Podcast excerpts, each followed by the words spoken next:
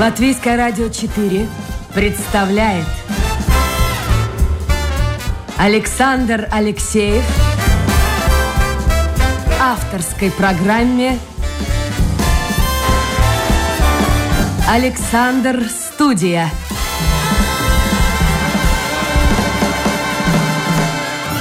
Здравствуйте, друзья. В эфире программа «Александр Студия». Как обычно, в это время с вами автор и ведущий Александр Алексеев. Сегодня мы с вами отправляемся в Брюссель. Дело в том, что в этом городе находится главный офис э, Всемирного объединения организации, которая называется Education International. И в гостях у нас исполнительный директор этой организации Гунтерс Цатлакс. Гунтерс, доброе утро. Э, доброе утро. А, давайте мы начнем с вопроса. Я всегда, когда звоню куда-то за рубеж, спрашиваю, а как у вас там с ковидом? Вот этот вопрос хотел бы адресовать вам. Каково положение и э, что работает, что закрыто? Потому что вот сегодня утром смотрел информацию, скажем, в Испании там почти все открыто. Все точки общепита, как принято говорить, рестораны, кафе. Хотя там ситуация, в общем-то, сложная. А как э, в Бельгии, как в Брюсселе? Да, э, тоже, конечно, не, не, не легко. Э, очень многое, что закрыто, но разница, разумеется, есть э, ощутимая. То есть и ситуация с инфекционным заболеванием в Бельгии лучше, чем в Латвии сейчас, скажем так.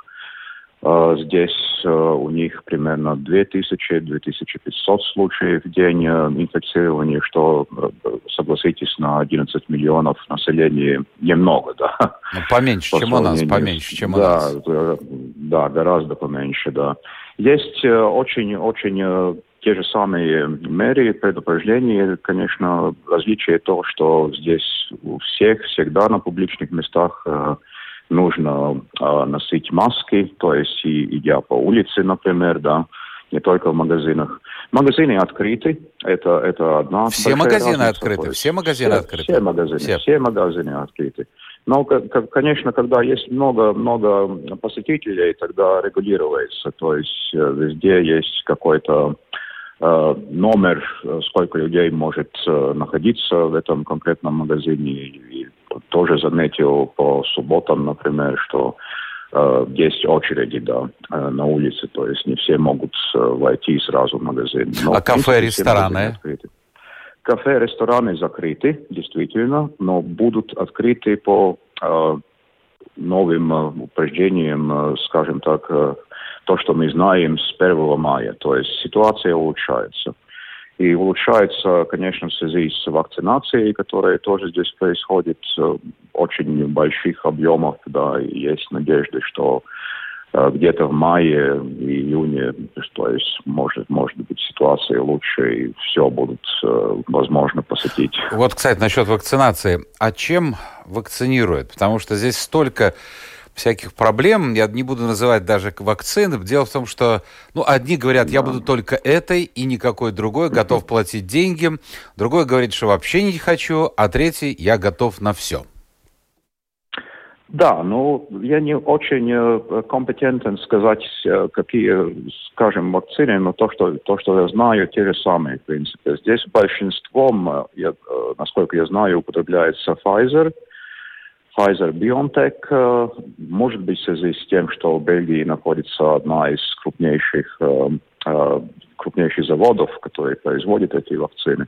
Но употребляется та же самая AstraZeneca и Moderna, и то есть я не слышал о каких-то очень других или экзотических типах вакцин, то есть в принципе то же самое. Ну, Но, примерно то же самое. я знаю, в, основ, в, основном, в основном это Pfizer, Pfizer BioNTech.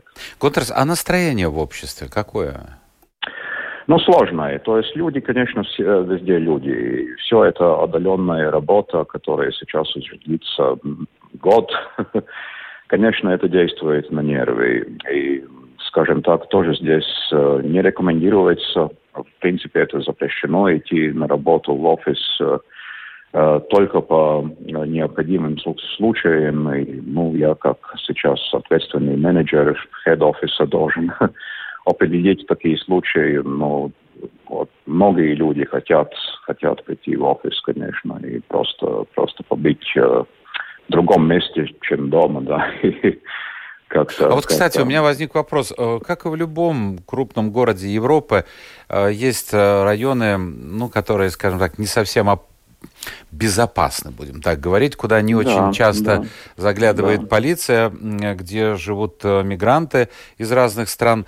И там криминогенная ситуация всегда, всегда оставляет желать лучшего. А вот сейчас да. какие-то там выступления, недовольства, потому что люди, наверное, материально пострадали особо, особо вот эта категория людей. Что-то они высказывают. Да, ну, да, но я не, я не заметил каких-то таких происшествий, ну, поскольку я не очень так э, тщательно э, следую за бельгийскими новостями, но, но в принципе таких больших э, правонарушений или демонстраций, как мы слышали, происходили в Голландии, например, недавно и в других местах, нет. В принципе, в Бельгии такого нет.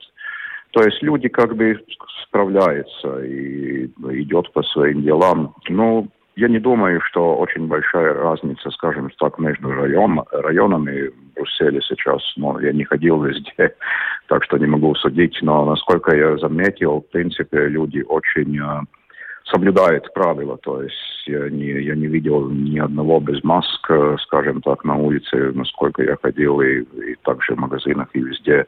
То есть ситуация нормальная. Но знаю по своим коллегам, то, конечно, все, все очень устали, и все надеются, что весна придет и как-то будет нормализироваться. Мы будем надеяться. Я напомню, что это программа да, «Александр да. Студия». У нас в гостях исполнительный директор э, Всемирной организации Education International, э, международное образование, Гунтер Цатлакс. Ну, теперь мы будем говорить об образовании, потому что я знаю, вы всю жизнь э, посвятили этой теме. Начинали как учитель истории, 11 лет работали в школе, потом были разные другие должности, вот сейчас должность в Брюсселе. А что это за организация вообще? Еще так в двух словах, чтобы люди имели представление?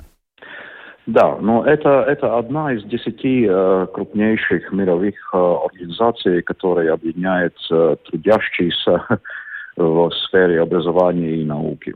Э, это профсоюзная организация. То есть мы, э, Education International, конечно, не профсоюз сам по себе, но мы как бы федерация или, или э, организация, которая представляет интересы всех э, членов, э, у нас их очень много, 400 разных профсоюзов образования и науки по всему миру. И мы представляем их интересы на, на глобальном уровне, скажем так. Э, мы работаем с э, э, АНО, с э, Европейским Союзом, с ЮНЕСКО, другими OECD мировыми организациями. Так что это представительская работа, скажем К вам часто обращаются жители Латвии. Дело в том, что профсоюз, вы знаете, учителей, он, в общем-то, достаточно активно проводит политику. Да. Латвии, я имею в виду. И здесь очень много проблем, в частности, с ковидом связаны. Есть какие-то жалобы? И вообще, стоит ли обращаться к вам? Ну, э, естественно, мы представляем организации организации, так что, так что индивиду, индивидуальные члены профсоюзов, конечно, во, первых, во первой очереди работают с их организациями, так что Лизда, естественно, является одним из членов э, Education International, но они независимы в смысле того, что как они проводят. Э, ну а сам профсоюз что... может обратиться, латвийский? Да, конечно, конечно, конечно. Это а возможно. чем вы можете помочь? Ну, ну, мы можем помочь э, на международном уровне, то есть э, мы можем как бы защищать эти интересы, или, что мы и делаем на разных заседаниях OECD, ЮНЕСКО и других, и Международной организации здравоохранения, например. То есть мы как бы лоббийская Э, занятие, то функции, что мы делаем, что мы обращаемся к этими запросами и организуем тоже кампании э, в прессе, медиах и по-разному, но мы, конечно, не, не э, не, скажем так, конкретно не вмешиваемся в национальную политику. То есть, если, скажем, учителя недовольны своей заработной платой, обращаться к вам, да. ну, нет смысла, вы да. навряд ли поможете. Ну, можно, можно обращаться, конечно, мы делаем и исследования, и публикуем разные материалы. Так что обращаться можно, но я бы сказал, что в первую очередь надо работать со своей национальной организацией Понятно. Вопросам, а да. скажите, пожалуйста, да. вот сейчас в условиях ковида, может, у вас есть информация, э, в Латвии очень многие родители недовольны, потому что э, дети то на удаленке, то не на удаленке, то какие-то классы на удаленке. Но качество, конечно, образования хромает. И э, что происходит в других странах? Точно такая же вот чехарда? Или, или да, там получше? Да, да. Очень, очень похоже. То есть говорить о всем, мире, о всем мире, конечно, очень сложно разные ситуации, но, скажем так, в той же самой Европе и в Америках, э, и в э, азиатских странах тоже, тоже, в принципе, везде, я не скажу, что в Латвии как бы, как бы уникально в каком-то смысле. То есть везде эти удаленные учебы были одним из способов, как, э, как можно преодолеть этот, этот COVID. Скажем так, в зависимости от стран, разумеется, в Бельгии, например, если мы говорим о Бельгии, Э, тут очень э, федеральная система, и образование не является э, политикой центрального федерального правительства, но это зависит от провинции. И там есть разницы, но в принципе тоже в Бельгии, насколько я знаю, в этом году был, был принцип, что начальные школы как бы старались оставаться открыты, но это была средняя школа, которая в принципе работала удаленно, а сейчас, насколько я знаю, в разных коммунах по-разному, но в принципе регулируется так, что есть дни, когда может, можно приходить в университет или, или на среднюю школу, и есть дни, когда работает удаленно. То есть очень такая э, миксированная ситуация. То но, есть от, за все но... зависит от уровня заболевания ковидом? Да, да, действительно. Это, это принцип, который употребляется в большинстве странах Европы, насколько я знаю, но и везде в другом, в другом мире. Понятно. Конечно. А... По сравнению Латвии очень маленькая, то есть мы только 2 миллиона человек, так что это по, по но по территории, конечно, я думаю, и в Латвии то, что есть последние, последние все эти меры направлены на то, чтобы, чтобы смотреть на ситуацию в школах в зависимости от заболеваний в той конкретной местности или самоуправления. Ну, это понятно, но тут, сами понимаете, возникает масса вопросов, начиная от покупки компьютеров и компетентности родителей. Далеко не каждый родитель может помочь ребенку даже разобраться в зуме. Конечно. Я уже не говорю о содержании преподавания. Вот о содержании преподавания. У вас колоссальный опыт. Mm. Я повторяю, вы сами работали преподавателем. Вы знаете, что да. существует у многих в Латвии мнение, что наше образование и среднее образование, и высшее образование не ахти какое, а вот там за границей супер-пупер. Насколько это действительно отвечает реальности? Нет, это не отвечает реальности. Я могу сказать точно, насколько я знаю. Есть, конечно, системы образования, которые наверняка и действительно в качестве превосходит латвийское, но мы очень сравнимы со, со всем, что происходит и в Европе, и в Северной Америке, я думаю, и и, э, и проблемы, и, и достижения очень-очень сопоставимы. То что, то, что есть разница, скажу, сразу скажу это, я говорил уже часто, мы можем это видеть по исследованиям OECD, тоже у нас очень, э, как бы сказать, уравненная система образования. Мы очень много говорим о так называемых элитарных школах, но, скажем так, здесь, в Брюсселе или Бельгии, это элитарность и э, различия между так называемыми хорошими школами и плохими гораздо-гораздо больше, чем в Латвии. То есть в Латвии, в принципе, вы можете э, надеяться получить э, э, сопоставимое качество образования практически везде. Ну, есть исключения, но у нас очень такая гомогенная, скажем так, э, система образования в этом смысле. В мире, в Европе, в больших городах э, и в Северной Америке, везде это различия между, между хорошими школами и плохими гораздо-гораздо больше, чем в Латвии. Но это уже приятно Но, слышать. Да, да, это так, это так. Не только в Латвии, то, то же самое можно сказать и об Эстонии, например, и, и в, в северных странах, в принципе, да. Но, но это по, мир, по мировому масштабу, конечно, я думаю, у нас нет э, повода очень-очень э, очень как бы жаловаться на, на качество образования. Но жалуется, вы знаете, кто жалуется? Жалуются представители вузов, что за последние годы, особенно технических да. вузов, а за последние да. годы уровень образования, уровень подготовки выпускников школ значительно ниже, чем да. это было лет 20-30 тому назад, и приходится приходит молодой человек или девушка поступать в технический вуз, не только в технический, но в основном. И приходится его, в общем-то, накачивать и готовить хотя бы, хотя бы. Вот он поступил, но чтобы он мог заниматься, чтобы он понял программу. И такого раньше не было. Насколько это вообще характерно для Европы хотя бы? Да, это, я думаю, это характерно. Характерно для западных стран, э, если я так могу говорить, ну, то есть Европа, Америка, скажем так. Э, ситуация в Азии другая. Там э, есть другая и культурная, и разные другие, другие поводы, поэтому...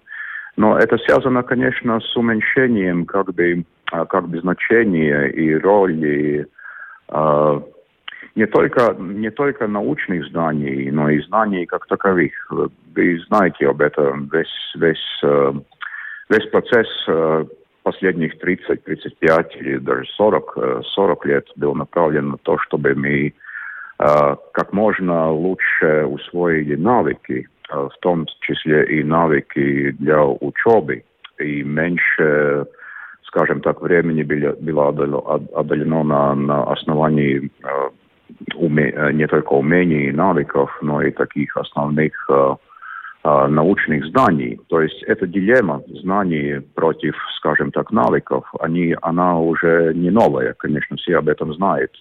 Но это не просто, э, не просто проблема, скажем так, педагогики или педагогического мышления, но это связано, конечно, с информационным обществом, в принципе, и, и с тем, как э, информационное общество развилось за последние 30 лет, и насколько накопилась эта возможная доступная информация и в интернете, и социальные медиа последние 10-15 лет.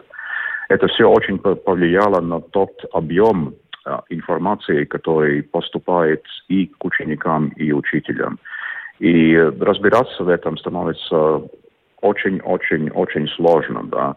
И я думаю, что это концептуальное изменение, как наше общество существует, и как мы, как мы учимся, и как мы работаем, это повлияло и на образование. То есть э, я понимаю э, профессоров вузов, э, которые хотели бы, чтобы их студенты в первом курсе пришли, ну, скажем так, готовые химики или физики, или электронщики, или что-то другое, или специалисты по, по электронике, это так не будет. К этому надо привыкать. Эм, у нас надо будет учиться всю жизнь. Я, например, сейчас я э, хожу в интенсивные курсы удаленно тоже, чтобы, чтобы уметь лучше работать с офисом 365, например что не было моей прошлой, а, прошлой работы вместе. Сейчас мы все, мы все, что мы делаем, мы делаем в архитектуре этого офиса. Так что я должен учиться. Разумеется, если, э, если когда я поступил на эту работу, э, требования были бы, что я перфектно умею работать в среде Office 365, я бы не получил эту работу. Но то же самое относится и к учебе. Да.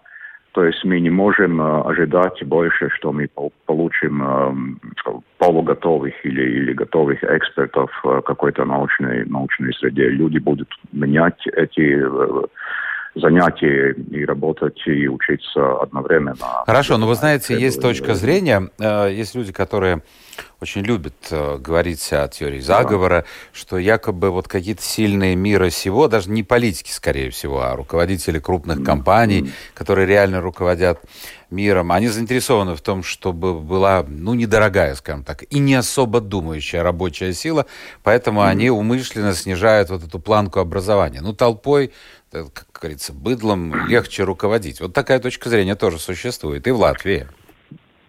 Да, я знаю, конечно, но теории заговоров э, очень популярны, и они как раз э, часть э, этой тенденции информационного общества, о котором я говорил.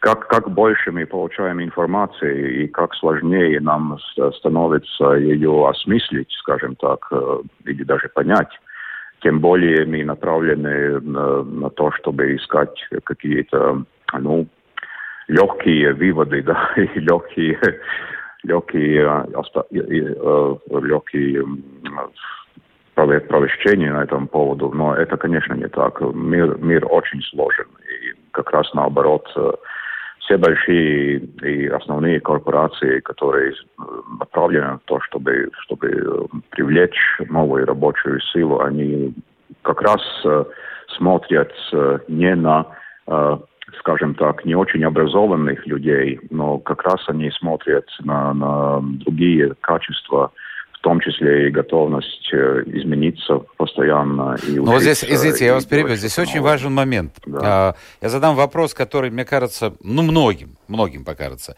наивным, глупым, но мне кажется, все реформы, которые в мире происходят в сфере образования, они начинаются вот с этого вопроса. А, собственно говоря, цель mm. обучения в школе, да вот казалось бы, ну понятно, чтобы ребенок знал, какой-то объем знаний имел бы об окружающей среде.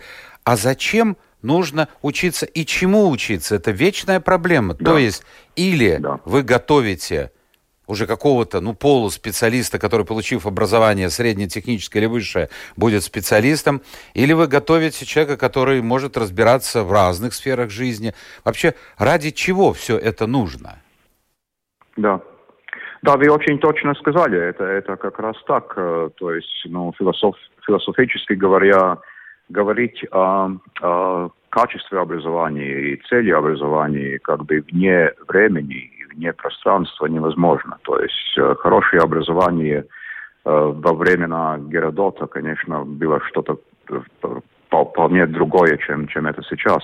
Но, разумеется, так что как западное общество, в принципе, и везде в мире фактически мы переходим или уже перешли по очень большому э, масштабу, скажем так, от э, индустриального общества, где главное было подготовить специалистов, технических или других специалистов, которые бы знали, что они будут делать э, после учебы да, на всю остальную жизнь.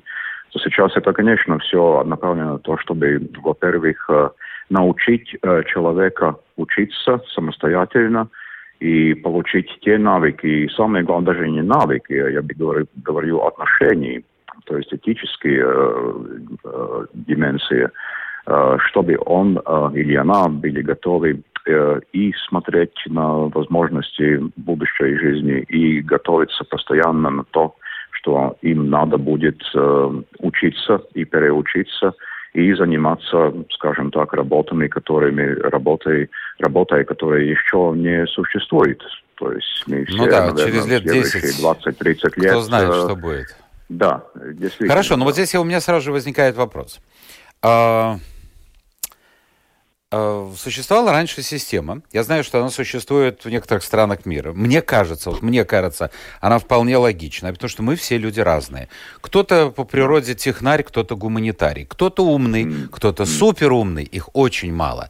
Ну, кто-то не очень умный. А, я вот знаю своих знакомых, вот э, в Риге особенно в 60-е годы, в 70-е, э, скажем, улица Суворова, ныне Мария Счакка, да, это была улица, где было да. огромное количество мастерских. И у меня вокруг очень много жило мальчишек, девчонок, евреев. И вот родители, чем мне нравятся эти люди, они думают о будущем своих детей, я думаю, и сейчас они думают. Они понимали, что вот сын мой или дочь, ну, ну не супер умен, но давай я ему дам профессию, которая накормит его. И они работали в мастерских, часовых мастерских, работали в швейных ателье, в парикмахерских. Вот было разделение, то есть уже, по крайней мере, даже если не сами дети, то родители знали где-то там к седьмому, восьмому классу, что интересно – ребенку и куда его направить. А потом наступил момент, когда все захотели получать высшее образование. Многие его получили ради корочки. Ну а потом были удивлены, что эта корочка, по большому счету, многим предпринимателям не нужна. Им нужны совершенно другие специалисты. Вот есть этот процесс сейчас, наблюдается тенденция возвращения. Помните, раньше были ПТУ, техникумы, а, а сегодня в Европе вызвать сантехника это очень дорого. Их нет. Да. Все хотят да. получить высшее образование. Ну, не все, скажем так. Ну, многие, многие. Тенденция... Да, да, да. Я, я согласен с вами.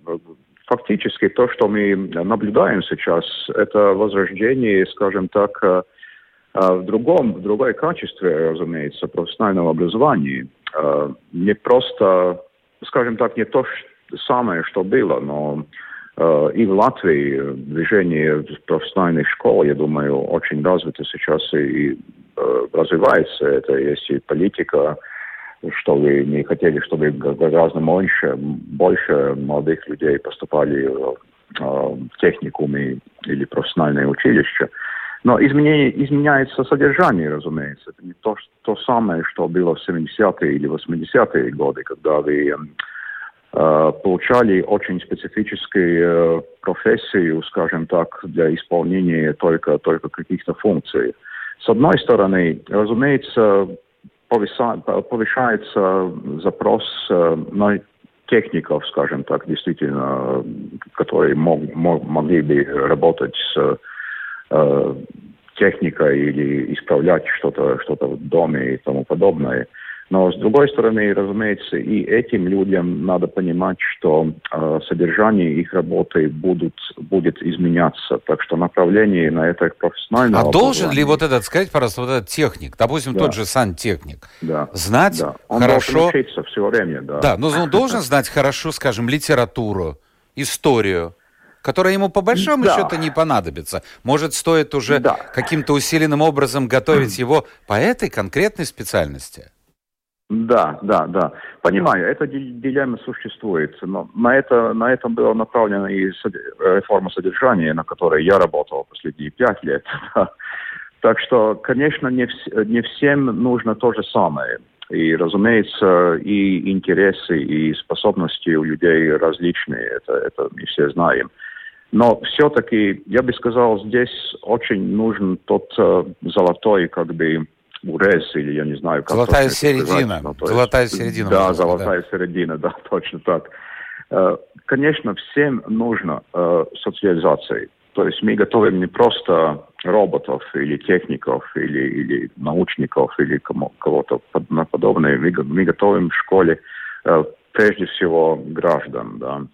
И гражданское образование тоже один из моих уделов в последние 30 лет очень-очень важная часть это, этой золотой середины. То есть не все, конечно, должны быть э, экспертами в литературе или в той же самой истории, да, и в искусстве и тому подобное. Но мы, мы хотим, чтобы все, э, все люди, вне зависимости от образования, работы или профессии, чтобы они все были нормальными гражданами в демократическом обществе. То есть они понимали, как действует общество, экономика, политика, почему важно э, принять участие в выборах, почему надо быть, быть социально-политически активным. То есть эта часть, конечно, это требование. Но это идеал, согласитесь, господин Садлакс, да, это идеал. Да, uh, у да. нас очень мало времени, да. еще один мой вопрос, да. и потом перейду к вопросам слушателей. Uh, как, uh, я знаю, когда вот ну вот учились э, дети моих коллег, э, когда я учился, да я думаю, что и когда вы учились, и когда вы преподавали, все предметы, они преподавались разрозненно. Мы изучали, скажем, да. физику, какие-то законы физики, которые открывали мировые ученые. Но это было не связано с единым процессом историческим. То есть мы понятия не имели. Вот Джорджана, Джордана Бруно, например. Что, где, когда. А что в это время происходило, скажем, в литературе? Что происходило в музыке? Что в истории? Какая-то битва – а что в это время происходило в науке. Вот это было все разрознено. Были попытки потом, я знаю, в некоторых странах каким-то образом изучать периоды в истории человечества. Ну, скажем, берем Средневековье и смотрим. Вот литература была такая, наука была такая, культура была такая. Вот сейчас на Западе как к этому относятся? Да, э, точно так, э, точно так. Э, есть, конечно, очень сильная традиция в образовании. Образование это консервативное дело, в принципе, да. Но, но есть эта тенденция последних 20-30 лет, конечно, направлена как раз на устранение этого, этой раздробленности. Поэтому и э, мы видим во всех реформах и, и то, что тех же самых странах, которые мы изучали, когда мы делали эту новую реформу содержания в Латвии. То есть везде цель направлена на то, чтобы устранить эту раздробленность, то есть меньше предметов, э, более интегрированный подход. Э, как раз, если говорим об истории, то смотреть э, в общем большом контексте.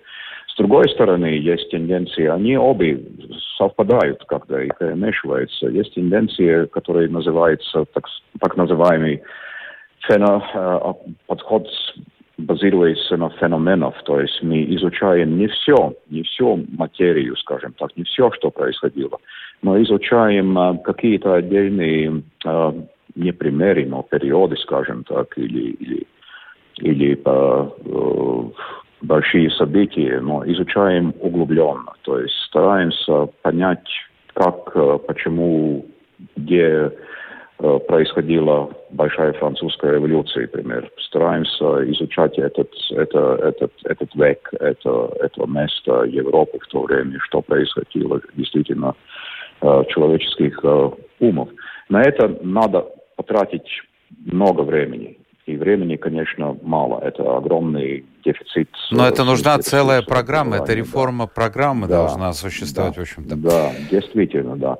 Так что на этом примере я хочу сказать, что если мы подходим так, то лучше, скажем так, уделить один семестр, скажем так, в средней школе на изучение, изучение глубокое изучение французской большой революции. Это как пример, может быть, что-то другое, да.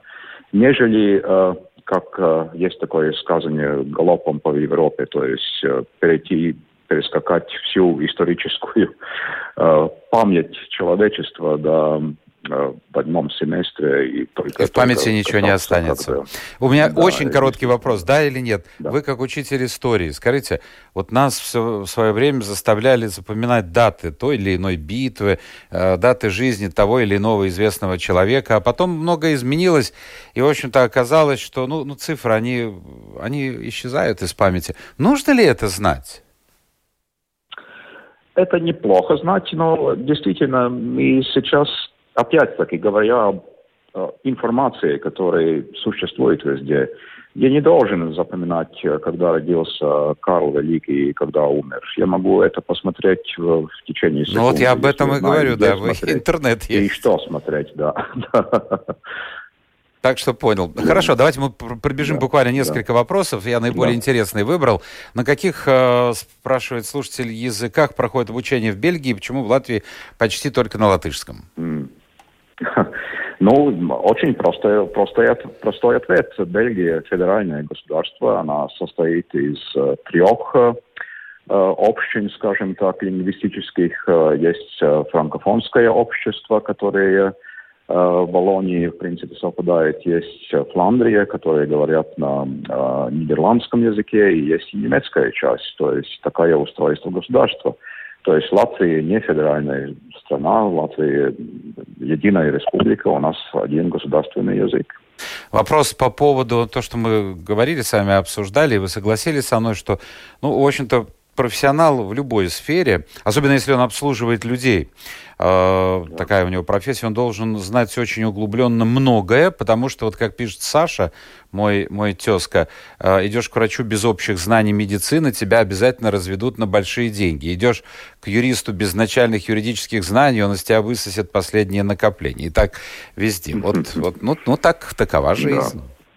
Да, да. Так, да. вот по поводу вопрос. Ну, я так и знал, что будет этот вопрос. Э, мне интересно, кстати, как все это происходит в Бельгии. Сейчас я вам прочту этот вопрос. Э, скажите, так ли необходимо, ну, так как вы разбираетесь и знаете, что происходит в западном образовании, так ли необходимо уже с первого класса обострять внимание детям на свой пол, подталкивать, прислушиваться к себе и определить все же, кто они, мальчик или девочка, может в школах следует заниматься образованием, а не гендерными вопросами? Mm-hmm.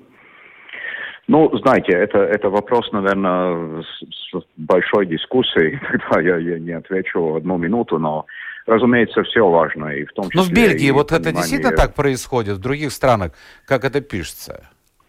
Да, но я не, я не, я не компетентен сказать в первом, о первом классе. Я не думаю, что это в программах первого класса, и у нас такого нет, но где-то примерно, если говорить о четвертом, пятом, то есть о возрасте, когда дети начинают интересоваться этими делами, все равно, вне зависимости от школы или нет, то есть где-то примерно 8-9 лет, возраста 10 лет, Разумеется, лучше, если это часть образования. Конечно, все зависит от, от, от качества и содержания этого образования, но изучать самого себе, себя, безусловно, это, это часть везде развитого мира.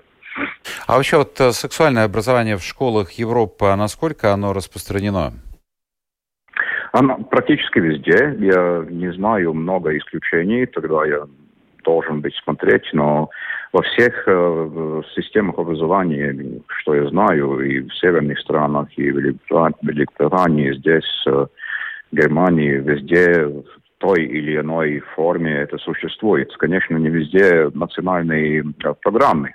То есть в Европе очень разная система как содержание э, развивается и упреждается, но но, в принципе, сексуальное образование это, – это часть нормального образовательного процесса везде в западном мире. Я думаю, что это нормально, просто потому что бывает да. сколько случаев, когда врачи приходят и говорят, да. там девочке 13-14 лет, она да. понятия не имела а, вообще о контрацепции, mm-hmm. и вот результат, она беременна. Да. Ну, в общем-то, это дело, конечно, родителей, как они относятся, есть консерваторы, я думаю, они есть и на Западе. У mm-hmm. меня последний, собственно говоря, вопрос. Мы уже исчерпали лимит времени. Назовите, пожалуйста, три страны, которые вам кажутся почти идеальными, если говорить mm. об образовании? Ну, это, это очень провокативный вопрос. А, как бы мне ответить э, коротко? Да, я думаю, что идеальных стран нет. Есть, э, может быть, э, наилучшие системы образования. Я могу сказать несколько примеров, которые я знаю. Это Британская Колумбия, например, в Канаде. То есть невозможно говорить в мировом масштабе о странах. В той же Канаде, которая одна из лучших образовательных систем в мире, есть очень большие проблемы, скажем так, в восточных провинциях, как Онтарио и Квебек, но Британская Колумбия, например, считается одной из лучших систем образования. Но Финляндию называют тоже. Да, Финляндию называют, я могу назвать. Также могу называть Сингапур и Хонконг, например, в Востоке. Но понимаете, разница такова, что каждая из них э, хороша по какому-то особенному меру. То есть я бы никогда не хотел в Латвии сингапурскую систему образования или гонконгскую, Почему? например. Потому что она базируется э, в принципе на другой культуре, которая не демократична. На полном послушании. Да, да, да, да. да. То есть надо идти своим путем. Помните, дедушка Ленин говорил, да. мы пойдем своим да. путем. Да, ну да, примерно так и сказал.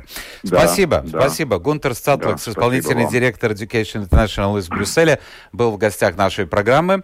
Спасибо всем тем, кто был вместе с нами. Это была программа «Александр Студия». Завтра новый день, новые эфиры, новые гости. Пока.